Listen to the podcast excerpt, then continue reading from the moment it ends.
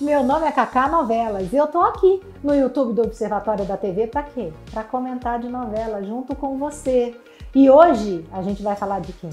De que novela? Império. É, Império. Gente, o comendador quase vai morrer de verdade. É, a Cora é a primeira pessoa que vê o caixão vazio do comendador, gente. Sim, nascem os filhos de João Lucas. Quer saber o nome? A gente vai falar daqui a pouco também. E vai ter uma passagem de tempo e a gente vai falar sobre isso também. Vamos lá. José Alfredo forjou sua morte. Beleza, só que ele teve que ser enterrado. E ele foi enterrado, né? Com aquela porção lá, ele conseguia ficar no caixão preso por algumas horas. OK. Vai todo mundo pro enterro do José Alfredo. Tem o, o enterro, todo mundo chora. Beleza.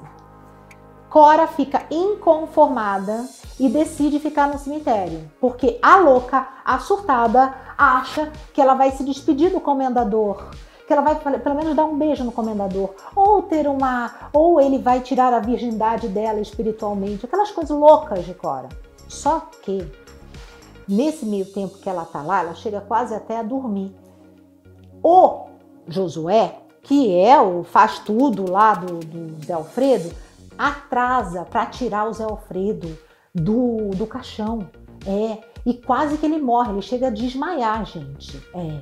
Aí o Josué tira ele, ele dá um berro. E a Cora tá lá no cemitério. E ela ouve. E daí ela tem certeza, ressuscitou, ressuscitou, ressuscitou. Ela vai lá, vê o caixão vazio, só vê o anel do Zé Alfredo. Ela pega o anel, põe no dedo, diz que é uma aliança ali de noivado deles, e vai falar com os seguranças que o comendador está ressuscitado. Segurança fala: tira essa louca daqui, o que, que essa louca está fazendo aqui? Meu pai do céu, no cemitério. Bom, Cristina vai acudir a tia, né? E Elivaldo também. E Cristina, que já sabe de toda a história do comendador, vira e fala o seguinte: tia, não fale isso para ninguém, porque ou você vai ser internado ou você vai ser presa porque estava no cemitério essa hora. Então, ó, fica quieta. E a Cora vai ficar quieta, mas ela vai ficar encanada. E ela vai ficar indo no cemitério. Ela vai ficar com o Zé Alfredo na cabeça. Ok, né? Zé Alfredo viaja e ele vai ser é, para um garimpo em Minas Gerais. Ele vai trabalhar lá.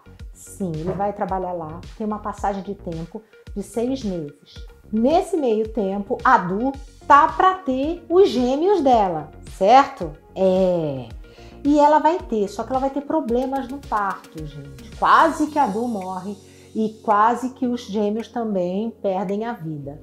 Mas graças a Deus, depois dá tudo certo, os gêmeos nascem e o nome dos gêmeos qual será? José Alfredo e Maria Marta. Sim, em homenagem a eles.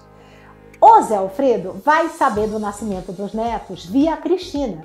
E ele vai ficar emocionado, vai falar ah, os bacurizinhos, poxa, pena que eu não posso ver agora, beleza. E o Zé Alfredo resolve, né, nessa passagem de tempo, voltar para o Rio de Janeiro. Ele vai ficar escondido no boteco do Manuel. Até aí, ok. Só que ele está morrendo de saudade da Maria Isis. Então ele aparece em frente ao prédio da Maria Isis. O porteiro vê e fala: Dona Maria Isis, eu vi o comendador. Aí a Isis já fica: opa, mas será que ele está vivo? Será? Ela vai até falar com a Maria Marta sobre isso. As duas vão até o cemitério. É, pois é. E vai estar tá lá a Cora no cemitério fazendo plantão.